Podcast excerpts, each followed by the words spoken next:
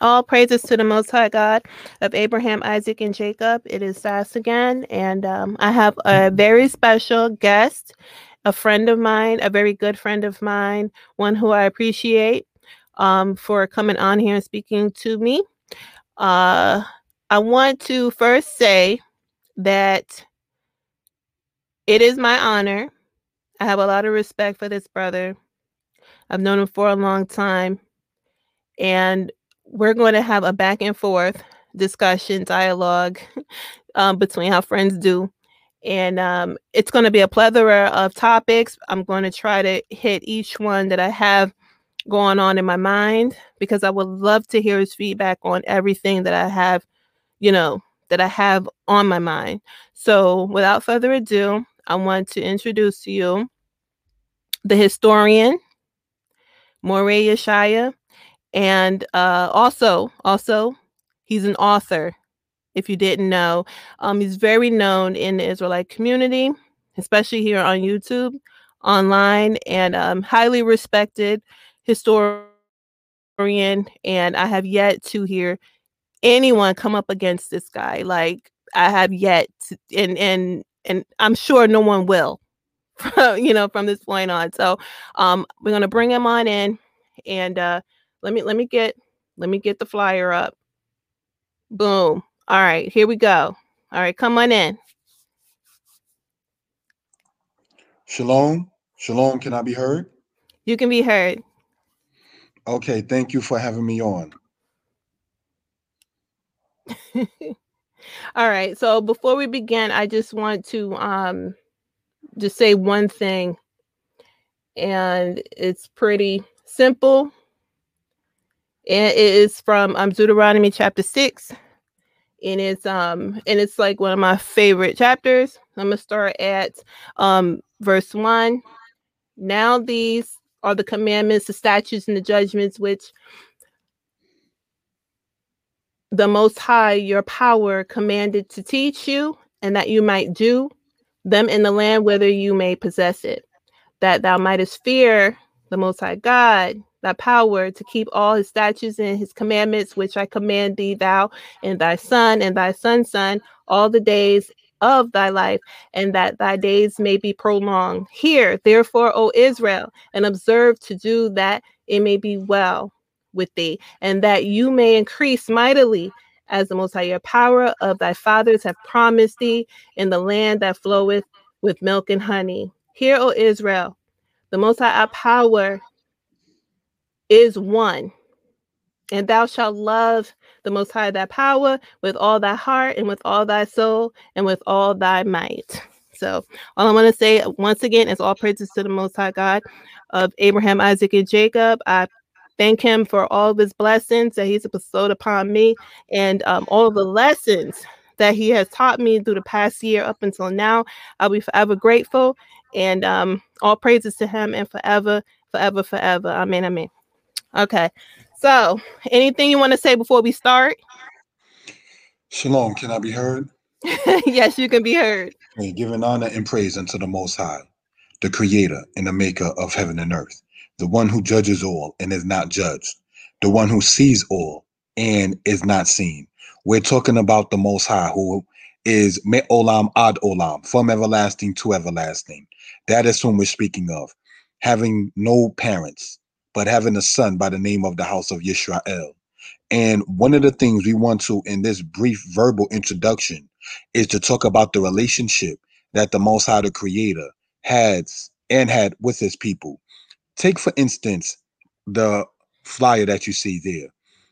In between my picture and the sister's arm is a picture of Africa. Now, Africa, as we may have heard from many, um, that it was named in honor of Scipio Africanus. Some have stated that. Some people stated that he took the name um, Africanus from people that were in that continent. Nonetheless, whether or not it was named after him or in his honor or he got it and from people in that said continent, one of the things we care to point out is that that land there, that land of Israel, the language that the Israelites spoke, brothers and sisters, is referred to as Hebrew. You understand? Now, as we know, the block form is the Aramaic script, and some may refer to as ancient Hebrew slash Paleo Hebrew as the Canaanite script. But nonetheless, brothers and sisters, what we want to point out is that that continent that you see there pictured, brothers and sisters, was very well acquainted with the Israelites. Um, we want to point out that when problems came to the Israelites, be it from Assyria, be it from Babylon, be it from Greece, be it from Rome, the Israelites in many cases fled over to the area in that map there, starting in Egypt, going into Libya, going into Algeria, going into Morocco, going into the Sudan and Khartoum, going into Gondar in Ethiopia. And so many people have even stated that Zimbabwe is the land of Ophir, where Solomon had his gold at, for those who are familiar with that kind of archaeological studies. So these things, brothers and sisters, we want to point out in this verbal, brief introduction that the continent of Africa, brothers and sisters, is not far fetched from the understanding of the Israelites. The Israelites were mistaken as what you will call today indigenous Africans.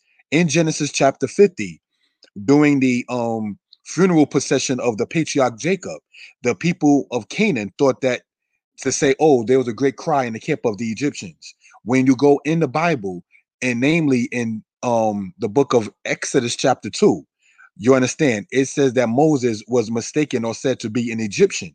So these things we just want to point out for evidence purposes. The ancient Egyptians were so much into um, artwork, if you will, that there's no way, shape, form, of fashion that we cannot say that they were what you would call the Negroid type of people. This is why we want to, in respect, take advantage, all right, of what is referred to as Black History Month. We want to, I know I do, want to take respectful adventures of this time while our people are listening. And that speaking as the house of Israel, a representative of the house of Israel, brothers and sisters, to reach our people concerning our history and what we have to say on that matter.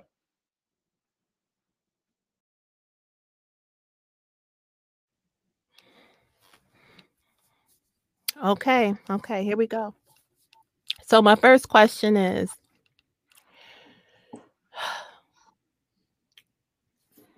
Throughout the past year, or probably the year before, I've noticed that Black history is changing in terms of the content that is being um,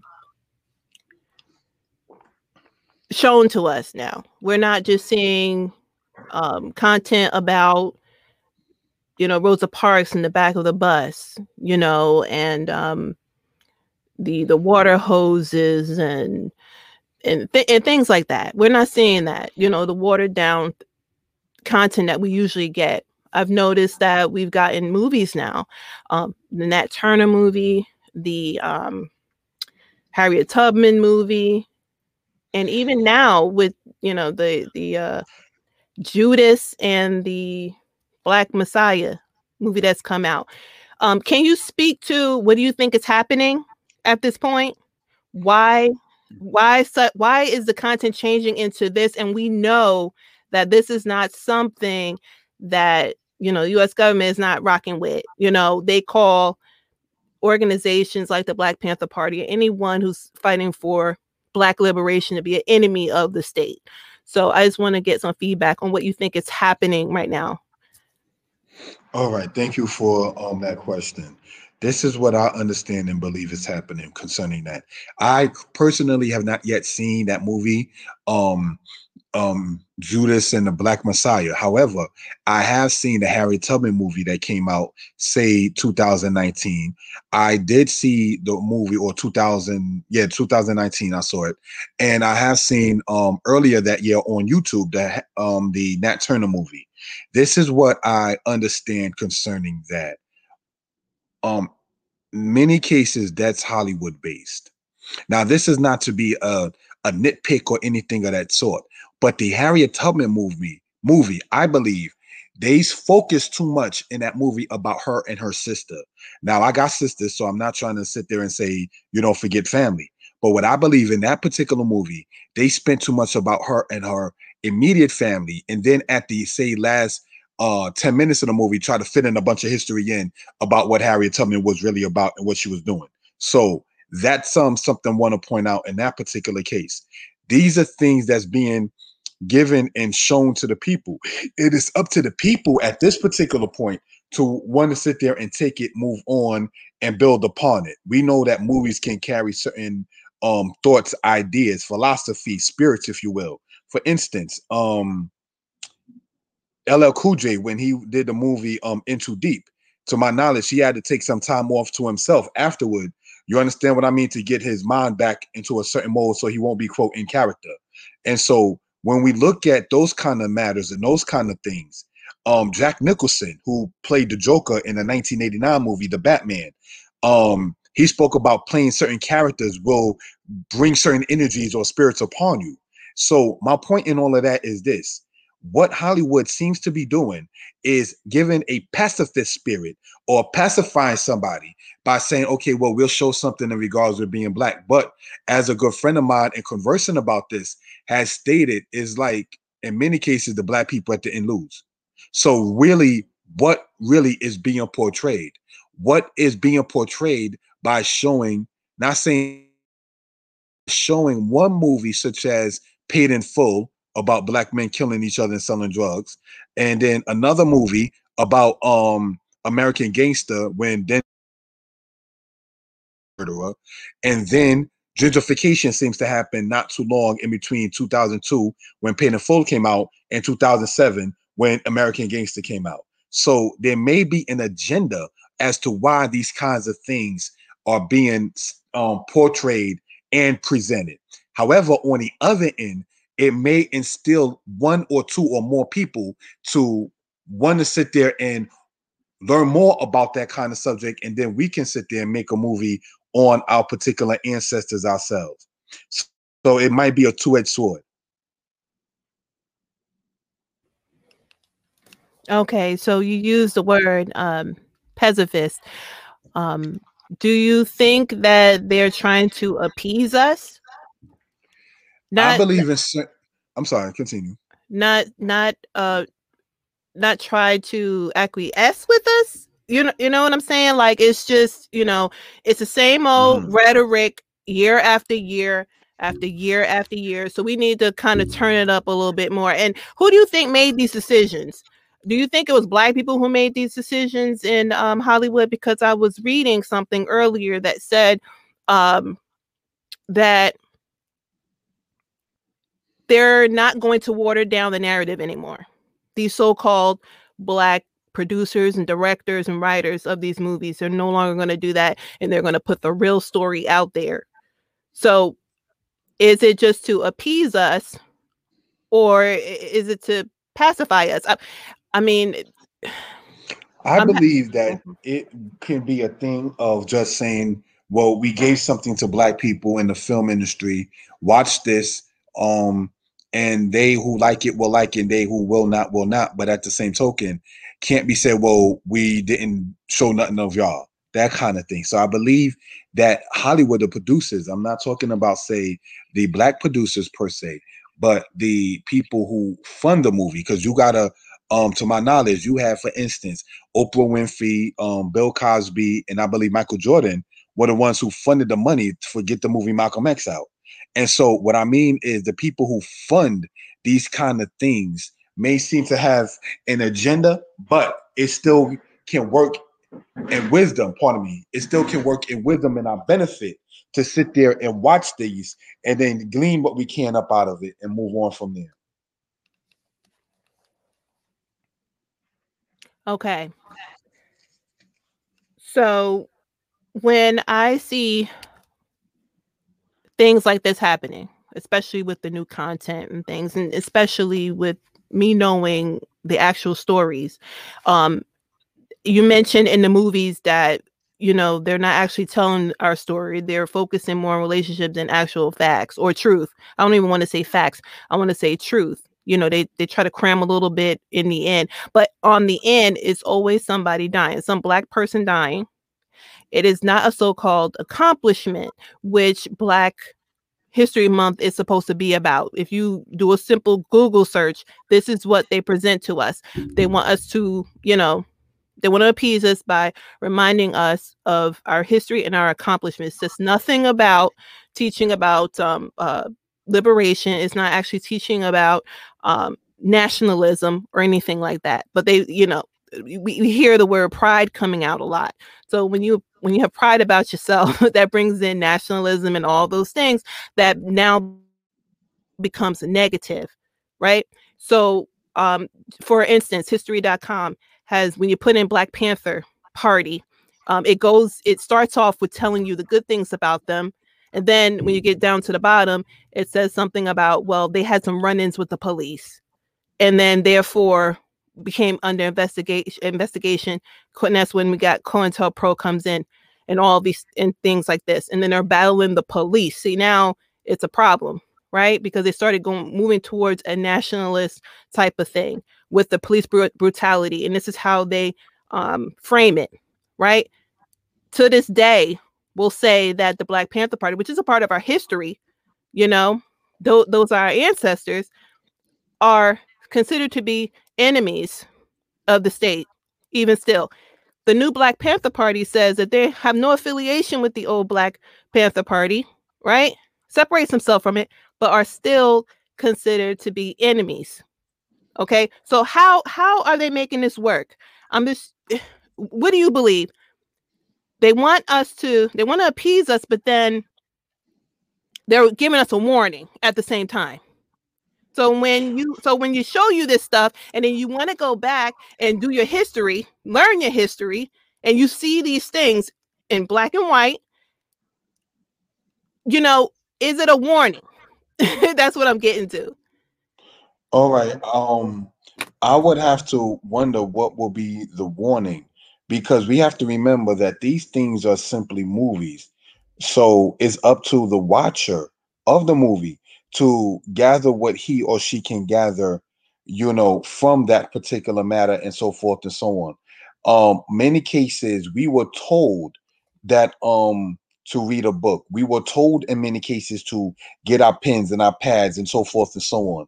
Um, to give an example, um, when substitute teachers go into schools, in many cases they put a movie on for the children because they don't have a lesson prepared as a substitute teacher in many cases.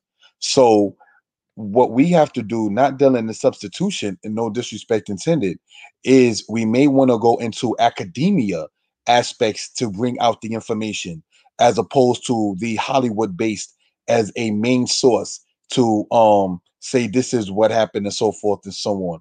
For instance, the movie Roots and the book Roots is drastically different.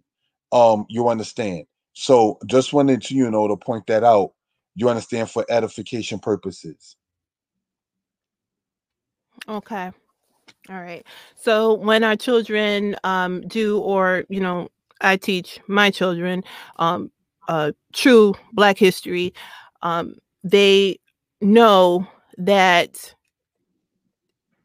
that behavior back then i'm going to call it behavior because that that behavior was condemned back then to be uh, which was said that it was a mental condition that the black man and a black woman and child wanted to be free right? So when you fight back that was a so-called condition that you had a mental one and they were locking black people up behind it. So um you know we have to be careful um, when we're watching these movies because one of our babies will get will become inspired, which is a good thing, right? But you know, that whole Black Messiah, um, Judas movie, it just rubs me the wrong way. It just does, and um, I didn't see it myself. My daughter saw it, and I said, "Well, how did it end?" and she told me how it ended and i said exactly just like all the other movies but but yes i get what you're saying i understand but of course we're going to have to connect that with the book of remembrance because that's the only way I know how to deal with this. So um, the Most High says to remember the old days, right? Go back into the old days. If you you need help, you got something on your mind, go back to your your foremother and your forefather. You know Abraham and Sarah. Go back. You know, look look to that to get your answers. In terms of these movies are concerned, and they're bringing out i would say so-called new material and putting it on the entertainment level um, and our children are seeing this um,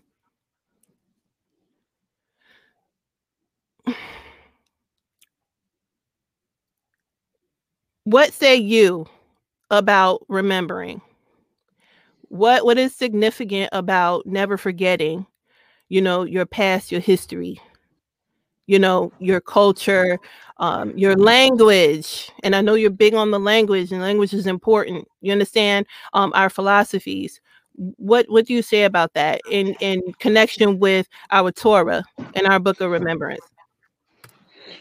All right. Um, in regards with that, the celebration of Passover, you understand, for those who know the history of it, was only observed in the biblical time in the wilderness of Sinai, in the land of Israel, and one documentation of it happening um in the Passover papyrus during the era when Persia was ruling in Egypt. Passover itself is not a European holiday nor sacred day or so forth and so on. Passover, it tells you, you shall eat unleavened bread and bitter herbs as a remembrance of the oppression that happened in the land of Egypt. So we are not the Old Testament, as it's called. We're not supposed to forget the affliction and the oppression that happened with our people. We're not supposed to just shrug it off as if it was nothing. We're not supposed to just treat it as if just forget about it. In the Bible, in Deuteronomy chapter 32, verse 7 and 8, it says, Ask your fathers and they will tell you. So the thing is, we as Israelites are told to look not by necromancy per se, but by the aspect of what will the ancestors say concerning this kind of subject to get into a particular matter. It talks about the old man at the gate in the book of Amos. And so in the Old Testament. So the point is, you would look to the elders of a community in order to sit there and get some kind of direction and what was going on. And how can we connect that particular thing is in a nutshell, we have to remember that those things that we were talking about were simply movies. So either a person will favor it or not favor it. Um, and speaking about the movie Paid in Full, those who lived in Harlem in the 1980s, in many cases, say that movie is straight garbage. So it all depends, you understand, on the person and what he or she is able to sit there and tolerate and so forth and so on. So what might be enjoyable or informative to one person may not be the same unto another person. But what we all should have to understand is that there was a already directive to look into what the ancestors, the living ones, will sit there and tell you. Again, we're not talking about doing a seance and conjuring up they who are at rest. That's not what we're talking about when we say look to the ancestors. We're sitting up there speaking about the aspect of looking to what the elders will sit there and state about a particular matter, how things should be done, and don't forsake that. The Bible tells us in Leviticus that we're supposed to rise up before the hoary head and revere the face of the elders. So these things um, we want to sit there and point out for reasonable purposes. We need our elders. We need to interview our elders. We need to sit there and get the elders' record on track. So these things will not be forgotten. I wrote a book, thankful to the creator. It was released last year. It is called Israelite History as it relates to the world. And a part of that book, I document the statues of the enslavers that they want to sit there and tear down throughout North Carolina, Virginia, and Texas. No, somebody is going to leave a record of the date that this was taken down, the date that it was put up, and the company that put up the statue of Lee, the Confederate leader, who put up the picture, or pardon me, the statue of the people who were part of the Confederate Army that went up against the black people who wanted to be liberated. So we don't want those names to be forgotten out of memory. I watched earlier, speaking about elders, right? May um, Redd Foxx rest in peace. He spoke about comedy. And in this video that I saw on YouTube, he was saying that um the black people from the Jeffersons from Sanford and Son and from other shows was never nominated for an Emmy. So they basically, okay, you was entertaining, you pacified the people, you made them clap, laugh, and sing, Okay, you sat there and made them feel happy for the moment. They got that euphoric spirit for the for the time being, but your name is not to be forgotten. And that is what we do not want to do. We don't want the names of our ancestors, our elders, to be forgotten as a page in history. Slavery, one of the things that was done was the separation of the family. The era that was from say the 1970s, from 1975 to 1985, many were born out of wedlock. You understand? We do not, brothers and sisters, want to sit there and continue that to where we have to now rely in today's time on ancestry.com or 23andme to sit there and find a relative. We want to sit there and join on to our blood and to our relatives. The Bible in the Old Testament, it says the Most High will do what? Cause the father's hearts to be joined to the sons, and the sons' hearts to be joined to the fathers in the book of Malachi. So the point I want to emphasize on that is that that linkage was cut off in many cases during slavery. So we want to sit there, brothers and sisters, and have that linkage put back in its place in whatever role one may have, be it writing a book, be it going online, be it with the bullhorn, be it with um whatever way one can sit there and pass this thing on about our legacy, the names of our ancestors. We don't not want to forget that. The ancient Egyptians were known for erasing things that didn't look good in their favor. The Torah is one of the only books that actually confirms that the Israelites were enslaved in Egypt.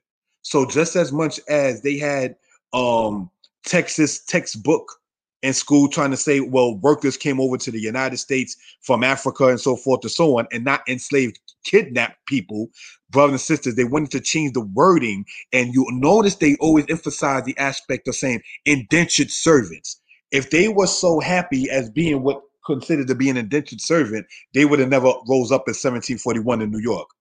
They would have never rose up in 1712 in New York. And so my point in all of that, brothers and sisters, is that not to be redundant, how does this tie in what we were just talking about to the scriptures, the book of remembrance? Let us not forget, brothers and sisters, what was done with our ancestors. We want to sit there and bring that up to the forefront and not have the spirit of, well, that's just in the past.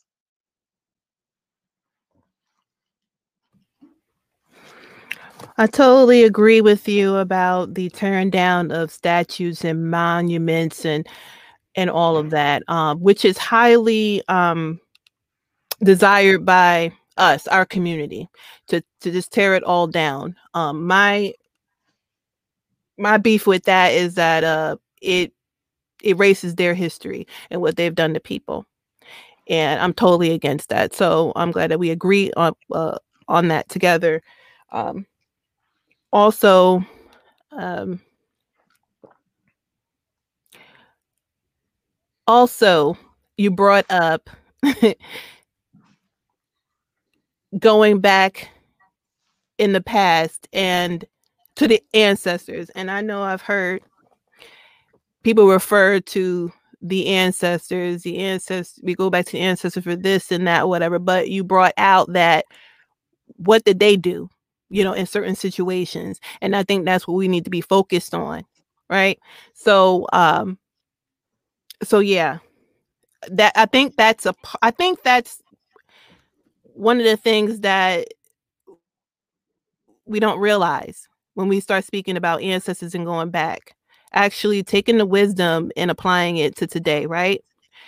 Um, I, I, don't know if we believe that we're in a whole different place today. I don't know if we believe that we're out of the darkness or or, or where that comes from but I, I see in a I see an awakening happening. You know, um, the the Most High will show you through uh, your enemies, you know, through your oppressors, um, you know, in order to bring bring about some life, you know, in in His people, and I I can appreciate as well them, you know, bringing out these movies or whoever's doing it to try to um, spark something in us I'm just I um I I, I don't I, I'm just just very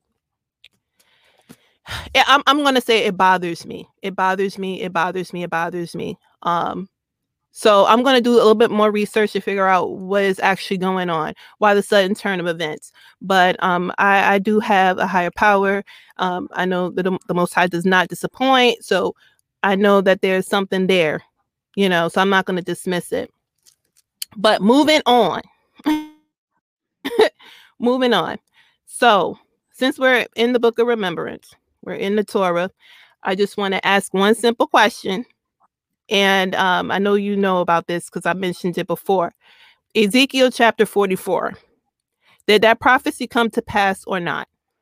No. Okay. All right.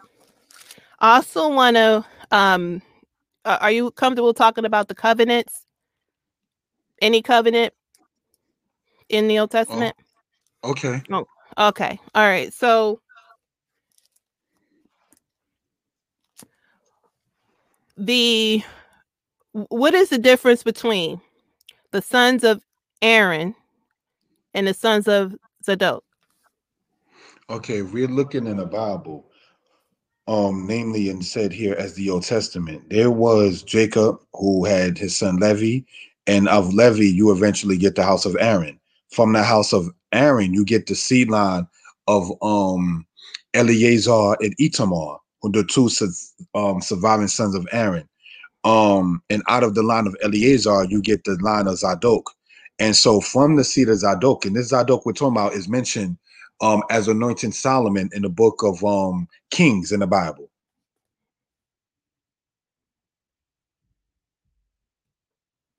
Being anointed okay. by Zadok the priest.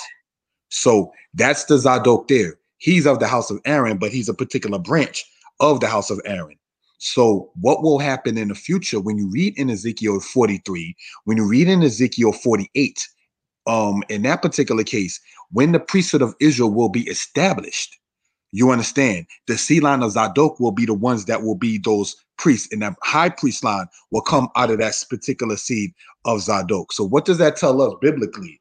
That even though there's a lot of mixing going on within people, there's a particular line that the Most High is not allowing to be touched of the house of Israel, and that is definitely the seed line of Zadok, because you cannot be a priest in the house of Israel if your wife or your um, or both parents are not of the house of Israel itself. When you read the laws of Leviticus chapter 21, so these things we just want to definitely point out for edification purposes. So the priests or the Kohanim, um, brothers and sisters, they were used as human intercessors between them and their maker.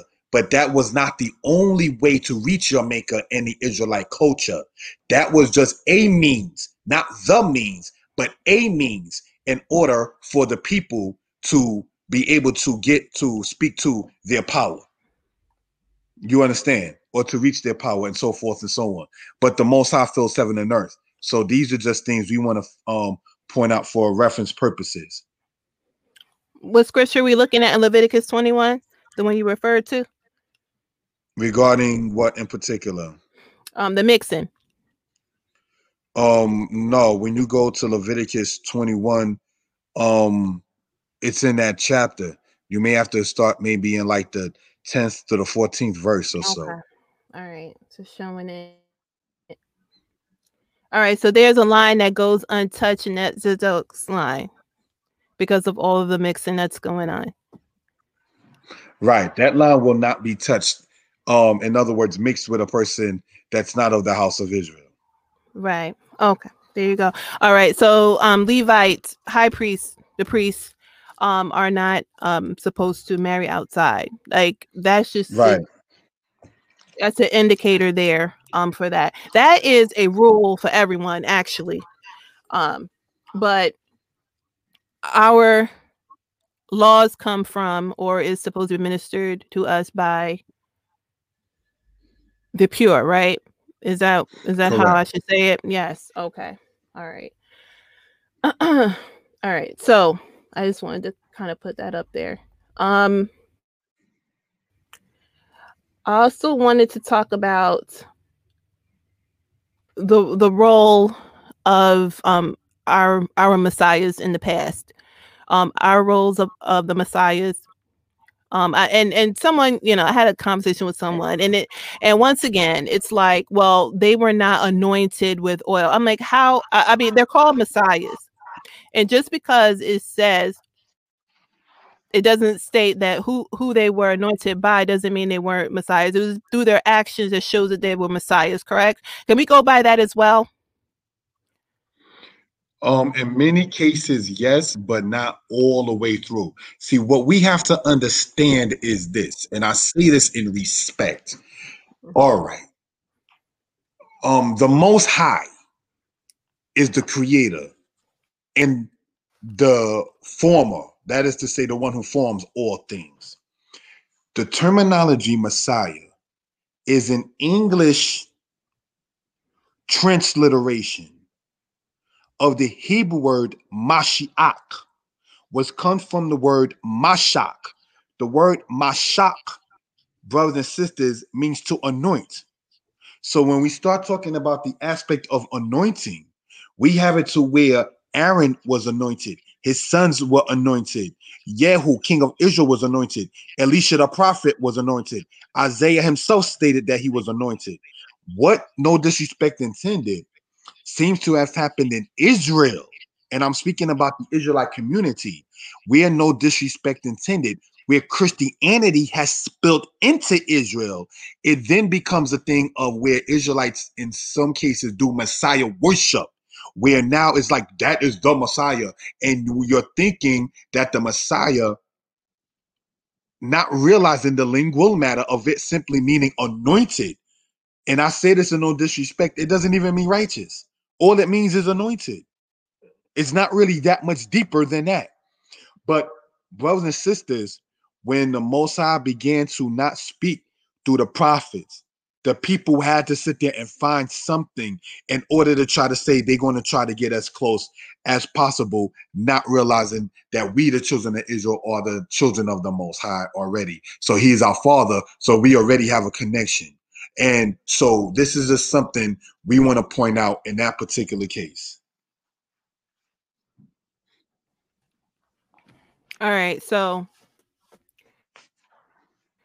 right. So now we got that out of the way um, the the role of a messiah is to save israel out of the hand of his enemies and make that thing complete you know where to where they're at peace so that is a um that is the role of the so-called messiah um and what is and how do you say that word in hebrew the the the title the word, the word messiah is an english transliteration and it comes from the Hebrew word Mashiach, which means anointed. Okay, there we go. All right, got it. All right, so I'm going to. Should I go backwards or go forward? I'm gonna. I'm I'm gonna I'm gonna go back. Okay, the reason for the Levites being scattered amongst the house of Israel. What is the reason for that? The Levites served as doctors, the Levites served as priests, the Levites served as judges, the Levites served as judges and officers. So you would have needed that in, in your gates. You would have needed that in order, once it came down to say a dispute or something of inquiry came up, you will go in many cases to the Levite for judgment in that particular matter. All right. When it comes to they the were the law, judiciary, they were the judiciary party of the house of Israel. right? Okay, Th- that was my next thing. Um, I know that um, there's teachings about you know different teachings about um about Levi. I'm not going to even get into that, but the reasoning for being scattered amongst the children of Israel is to keep the law alive. Th- this is something that I've noticed patterning. Um, when even when they came out of um, uh slavery, so-called slavery, right? And oppression it came out. It was the book was recited by the Levites to teach the people their culture, their ways of life. Whoever rejected it, rejected it. Whoever ac- accepted it, accepted it. Whoever didn't fit was sent away. Now, when we're talking about, you know, the book of Ezra, when uh, the Israelites came out of slavery. We know we know how that goes. He was calling for Israelites. Anybody who was not an Israelite was sent away, even the children. Can you explain why that was and how that is righteous? As far as it goes with sending the people away, that Yeah. was not of the house of Israel because it's a nation national cleansing time. It's about keeping the line pure and loving your neighbor as yourself. So where you will want to only be with your own particular people. That's why that is. So that which is not of yours. Every time in Israel you read about the mixed multitude that came out, is that same mixed multitude that came out in Exodus that caused problems later on in the book of Numbers That's right. because it's Israel, according to when you read in the Bible in Numbers chapter 23, it distinctly says that Balaam said, I behold him, Israel, a people not reckoned among the nations. Mhm. So the portion of Israel wasn't meant to be a chameleon among everybody else. It simply was just a way, you understand, brothers and sisters, to sit there and that Israel was a particular people of the nations of the earth. So to sit there and have um everyone else mixing in with the particular people is something that should have not had happened. And what many, and I say this in no disrespect, what some brothers and sisters may not understand is the portion in Isaiah 56 that is talking about the nations coming and serving the Most High. It does not say about you mating with them and having children with them. That does not condone that in the book of Isaiah because it says, They who are found joined to the enemy shall be thrust through. So therefore, it is between the peoples and the Most High, not um Israel wanting to sit there and mate with somebody. Like sadly, some Israelites do teach, well, if they want to keep the laws, then you can mate with them. There's no law that says that. There's no law that says that. That is just um a matter of no disrespect intended, not loving your own, not wanting to be with your own. So you want to sit there and compromise your seed line or your um DNA if you're the female with another particular people. And that's what that is. That has nothing to do with them wanting to be with a law keeper because the laws that were made for a particular people was for a particular people.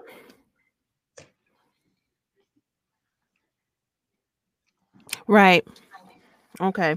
So we're going back to nationalism, which is a natural thing, number one. Um, number two, it is a righteous thing. Number three, it keeps your culture, your language, your everything about you alive for years and years and years to come. Right? Keep what Yeah. it, it, it dep- it's dependent upon your survival. I know a lot of people don't like that word survival, but um i'm going to use survival because at this point black people are we're basically surviving all around the world um to to hold on to our existence people like the word existence better than survival but it, it that's basically what we're doing other people exist we're surviving to exist so um it's very important um that that comes out. Now now listen. There's a lot of people who love the bible and they're saying that most people on the on the earth love the bible. They read the bible they're in churches they're they're everywhere wherever they can go. The bible is in their house it's everywhere. This you can find it anywhere right? Now when we start talking about nationalism and we start talking about black people then it becomes a negative thing what is the deal with that is it just in this country or because I don't really see this going around the world. Actually, nationalism is a, very popular thing around the world. It's only in this country where it isn't. It's demonized. They most, and this is uh what I don't know what God is being served on the back of the dollar where it says "In God We Trust," but this Bible is there, and this is the the hand they put on it when they swear oaths and things of this nature. The book says one thing, but then these people are saying something different. How is that possible? And what advice would you give to, to people who actually know what's right, understand what nationalism is? It's for our existence. what would you say in that in that regard in regard to this country is concerned all right. I'm going to have to ask you if you can rephrase the question please. Okay i'm going to rephrase the question. So this bible we have we have we have the old testament in here. I know that um you know i have a tanakh right? That's what that's what i read. That's what i love right? But then we also have this bible here. It has the old testament and we have the new testament in here. In there in the New Testament, um, Jesus says that he didn't come for anybody but the house of Israel, right? So that's like a nationalist stance there, right? This is what's said in the New Testament. Old Testament kind of backs that up. You know, it, you know, you serve um, the Most High.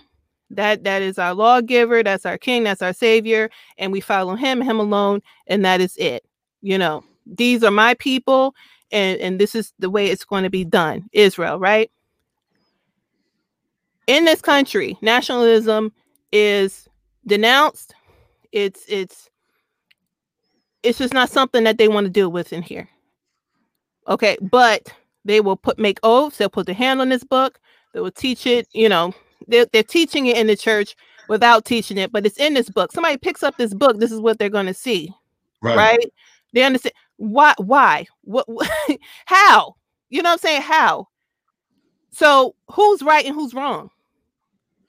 All right. Nationalism is in the scriptures. Um, you have it to where Moses killed for his brother. That's a nationalistic move. Um, you have it to where brothers and sisters in the um in Exodus chapter 17 and in Deuteronomy chapter 25, it says concerning Amalek, Lo Tishkak, you shall not forget. You understand? And then it gets into another aspect where Saul is commissioned to go against the people of the Amalekites for what was done to their ancestors. So now we begin to see a pattern, if we will, in the Old Testament that it's not a turn the other cheek and forget question um they throw the word racist around as if to say oh my gosh you're you're a racist. So but what other peoples don't care is you cannot if i may go on this channel you can't tell jewish people that they're racist. You can't tell italians or irish that they're racist. You can't tell east indians that they're racist when they hire mainly their own. But yet once it comes down to our people said black people we are expected to love everybody else but us because we are afraid to be called racist. These other nations could care less if you call them a racist. They are still going to sit there and pull together among their own people and try to get things established. We are behind as people, said black people, in part because we refuse to be used in respect one with another. Ain't no bleep bleep gonna use me. So now our talents and our blessings and our goals and our aspirations, we're not able to sit there and encourage it because, well, ain't nobody to use me.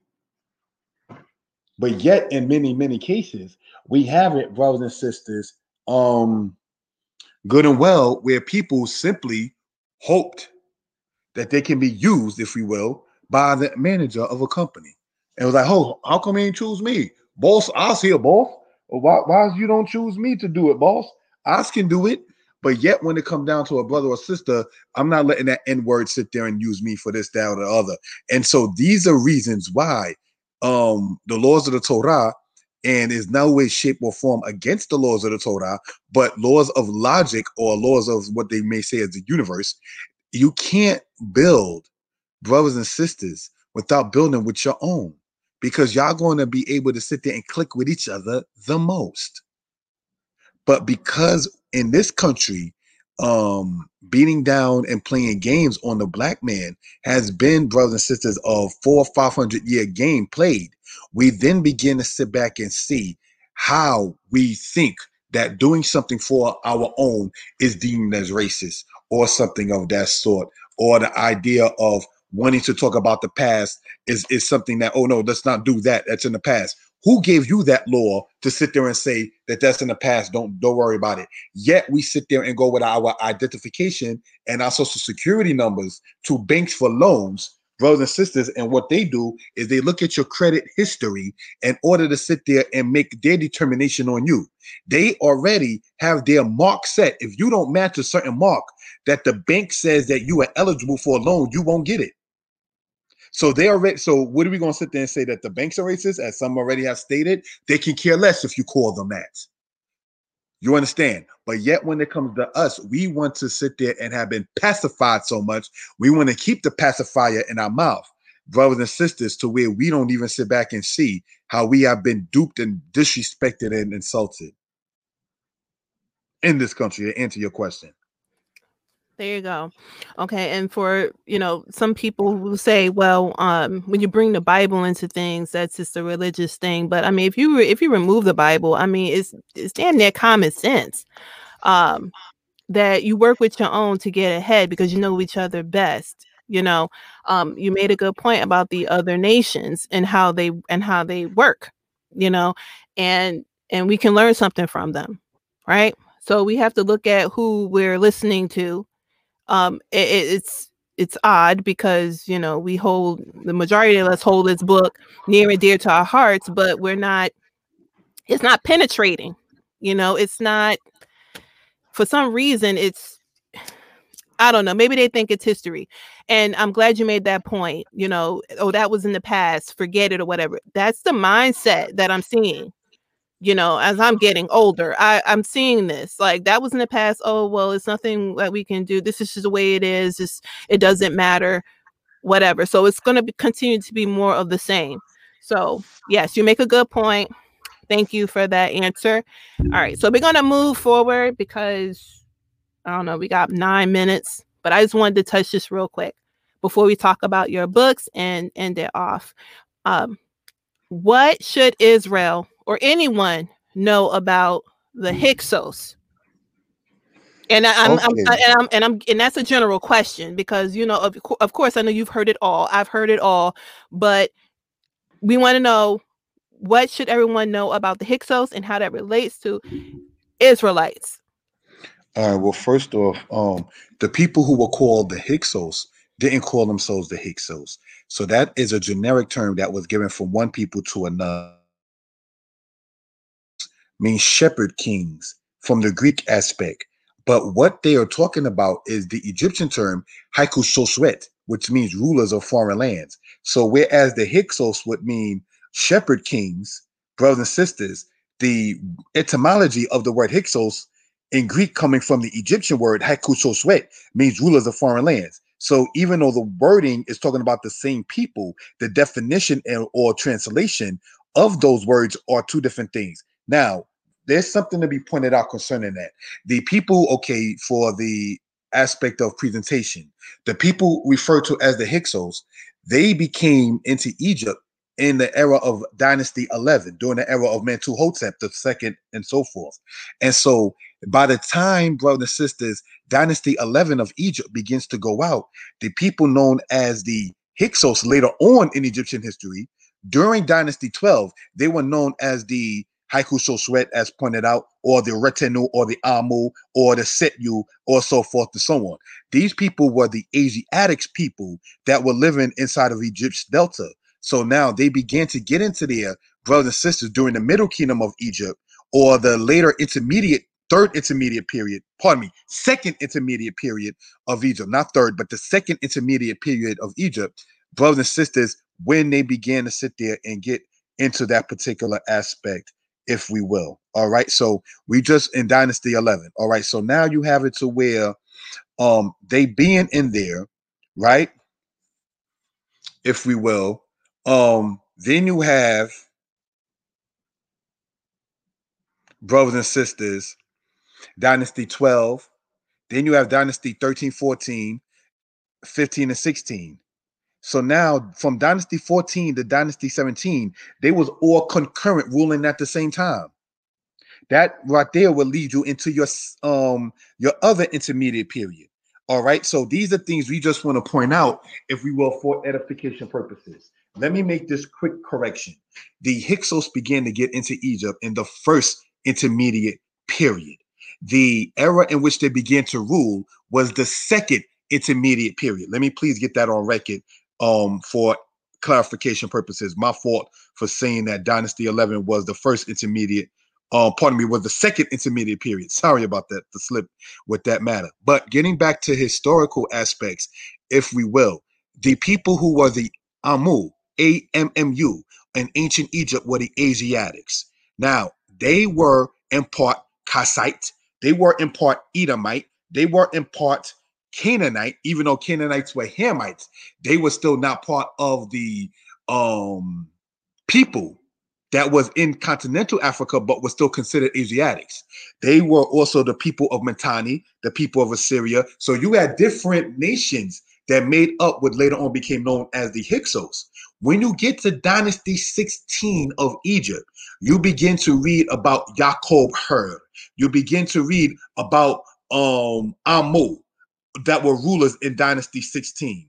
And the 15th and 16th dynasties is when the Asiatics was ruling in Egypt brothers and sisters, there is in Dynasty 12 what they refer to of Egypt, what they refer to as the prophecy of Neferti.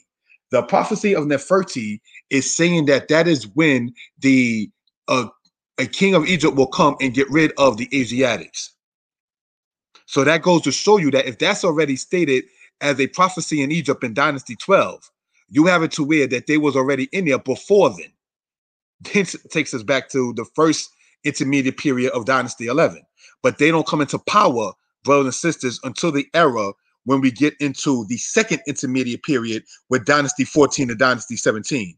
Dynasty 15 to 16 was concurrent with 14 to 17. 14 to 17 being in southern Egypt in Thebes or Waset, which the Bible refers to as the land of No, N-O. You understand when you read of in the book of Nahum in the Bible and the 15th and 16th dynasty were in northern Egypt or lower Egypt ruling at the same time. So you had different kings that were ruling in the same country, brothers and sisters, at the same era of time. So, and pointing that out now to answer your question, how that relates to Israel, is that the Tanis Hyksos were the Amalekites that attacked the Israelites, brothers and sisters. the Tanis Hyksos, which was people who were ruling in Dynasty 15, was some of those same Amalekites that attacked the Israelites. You can read about that in Exodus 17 about them and the Israelites. You can read about brothers and sisters, the Edomites, who are the progenitors and part of the Amalekites. Brothers and sisters, you can read about that in Papyrus Anastasi 6 of ancient Egypt. So, brothers and sisters, this is not something that we're just making up or coming off the top of our head. So the Israelites were related to the Hyksos in that some of them were Shemite people, and they were related to the Hyksos in that they would have, by default, been some Israelites who were of the Hyksos themselves.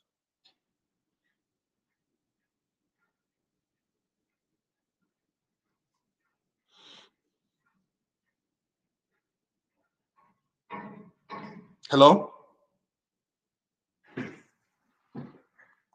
Hello? I'm sorry. I didn't realize I was still muted.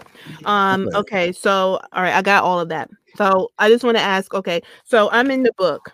I'm in your book. Did the Torah come from the culture of Tamari, right? Because I have that book. I have I have other ones too, but this particular one. And you mentioned something in here. Um, around page 136, and it's talking about the Scorpion dynasty. Does that have anything to do with that? The Scorpion dynasty is said to be before dynasty um one, but that wouldn't be per se what you would call the Hyksos, even though they are saying that it might have been Asiatics who were ruling in Egypt in the Scorpion dynasty before the era of Narmer, who is said to have started dynasty one of Egypt. Okay, all right. So um, it's making a point here that there were what, what we would call so-called Africans to uh, uh, that's what we call them today, um, were living in that Palestine area, up in the Assyrian area, um, Babylon and Babylon areas, right? So they, the presence of Africa is in where it was always in that in those places, right? Yes. As far as we know, okay, all right, got it. All right, and um, obviously, um, several archaeologists have um, documented these things. So um, we also we have to take what I'm trying to say is that we need to take that into account before we start talking about um, uh, these you know these so-called Asiatics and what people think they what they think they really are. You went into saying that you know Hyksos didn't call themselves that, right? So people had their own names for themselves.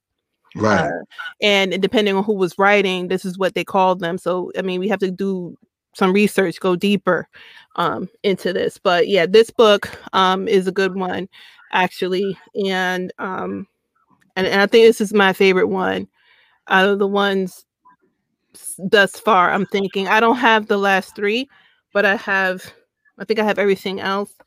But this one is pretty good. It's called Egypt Talking Writing. Um, did the Torah come from the culture of Tamari? And it goes into depth about even in Medu Neter and all of the different dialects of that, which I found interesting. You know, so when people say they know Medu Neter and they understand what it means and all of these things, uh, depending on uh, the area you are in, time period, it changes, right?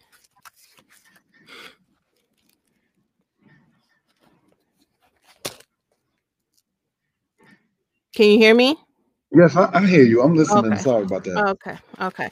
So, all right. So I'm going to um, pull up these books um, real quick, and um, I mean, you can tell me or tell everyone who's listening what these books are about. So we'll do that quickly. I think it's six, and I know you have like Hebrew uh, language books as well.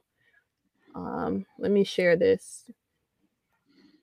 All right, let me take this off. All right, so this is Amazon, and this is the I've, I only show five books. I know there's more than Okay. this, but we're going to talk about these ones. All right, so you can start from this one, from Assyria to America, part two.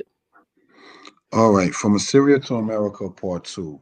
What that book, brothers and sisters, addresses is who were the Edomites, who were the Israelites, what happened to the Israelites, what happened to the Israelites during the time when they was in Egypt, what happened to the Israelites when they was, went to Western Africa, and so forth and so on. So that is on in that particular case. All right, from Assyria to America, part two. Um, the book next to it, um, Deuteronomy 28, 15 to 68, um, History Untold to the Masses. What that book talks about in that particular case is the matter of, for instance, Deuteronomy 28, 68, said by many, in many cases, oh, well, um, that's talking about Titus and what happened with the people of Judah. Actually, it does not.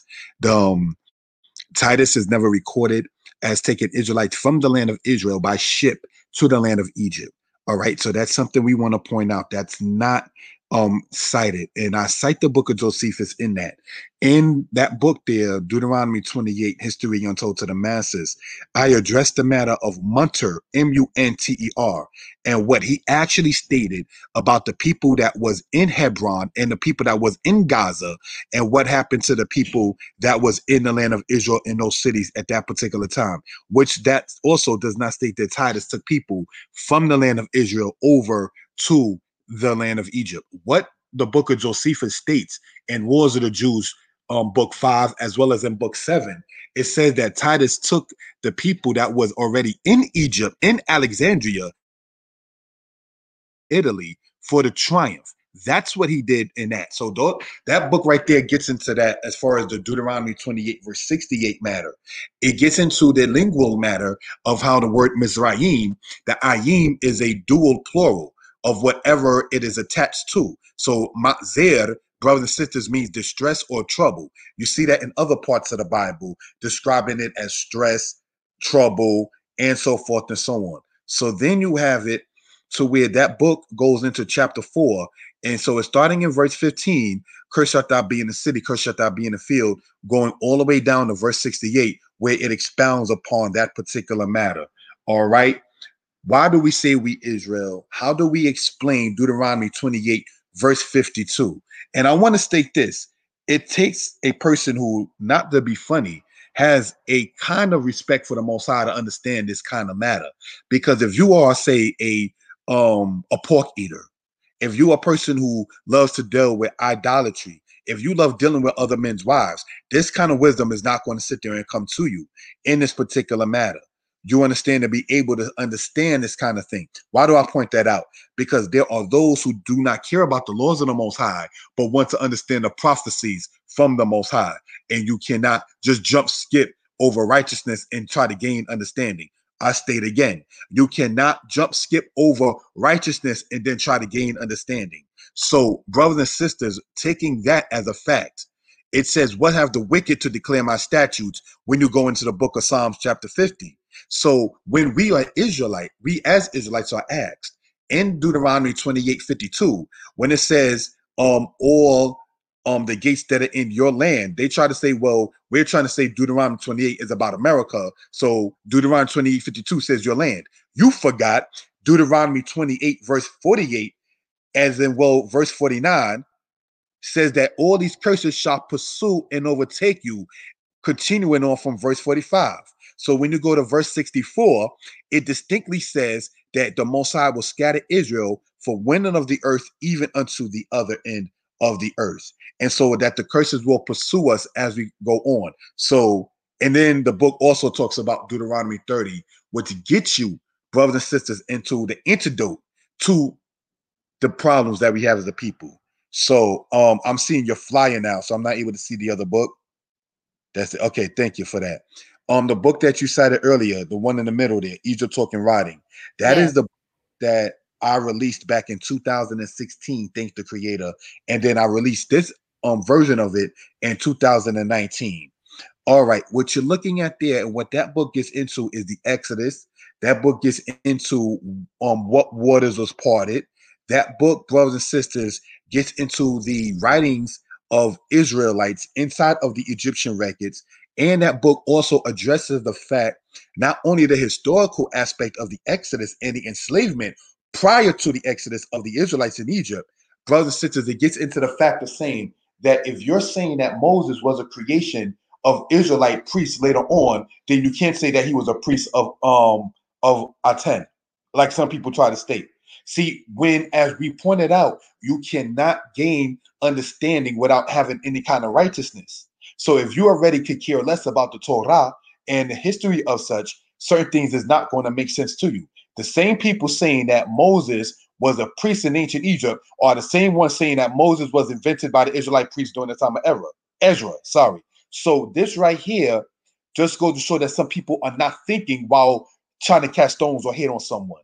But brothers and sisters, we already know good and well that the Roman historian to cite a European, because you know sometimes sad you got to cite the white man in order for Negroes to understand. oh yeah, it's true, and for it's sure. true. White historians that stated right. that the ways of the Israelites are different than the ways of the Egyptian.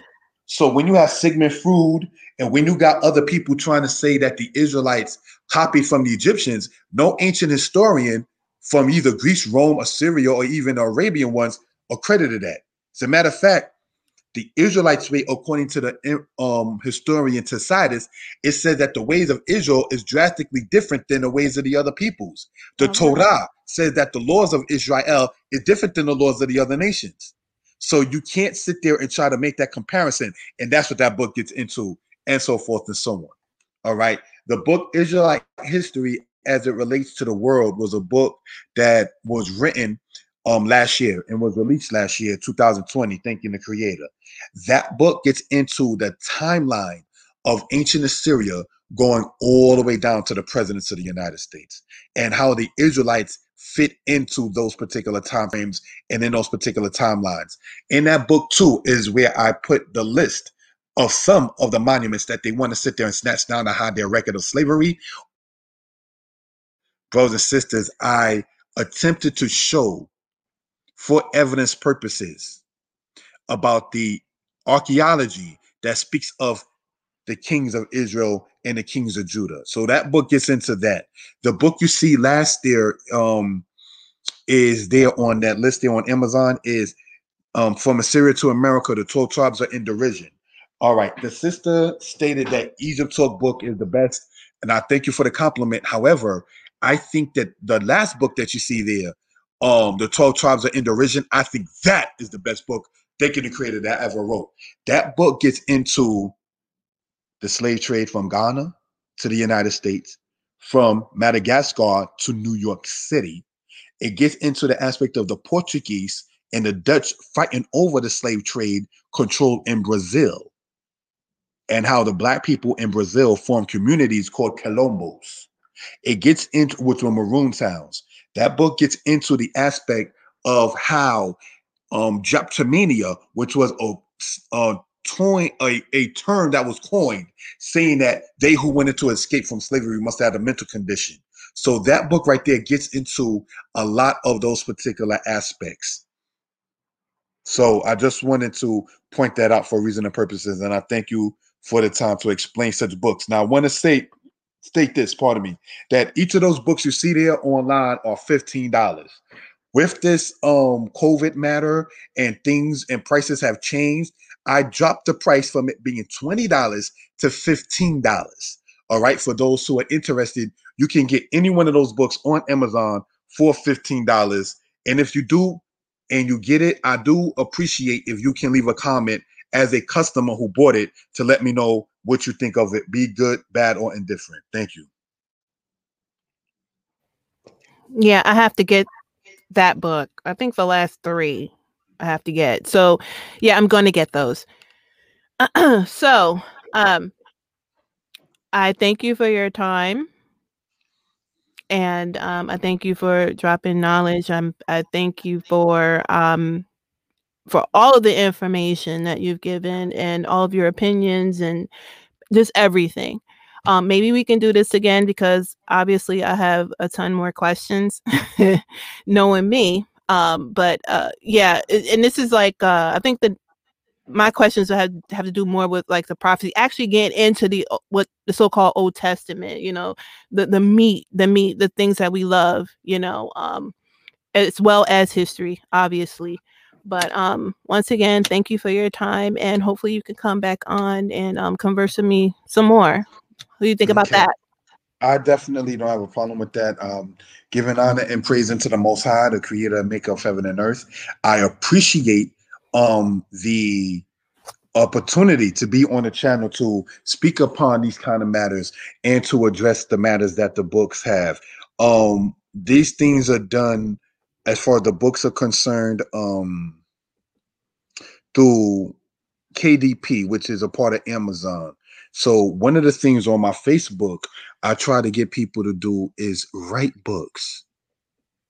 We talk as Israelites. Let me just address the house of Israel, our people lay claim to the house of Israel.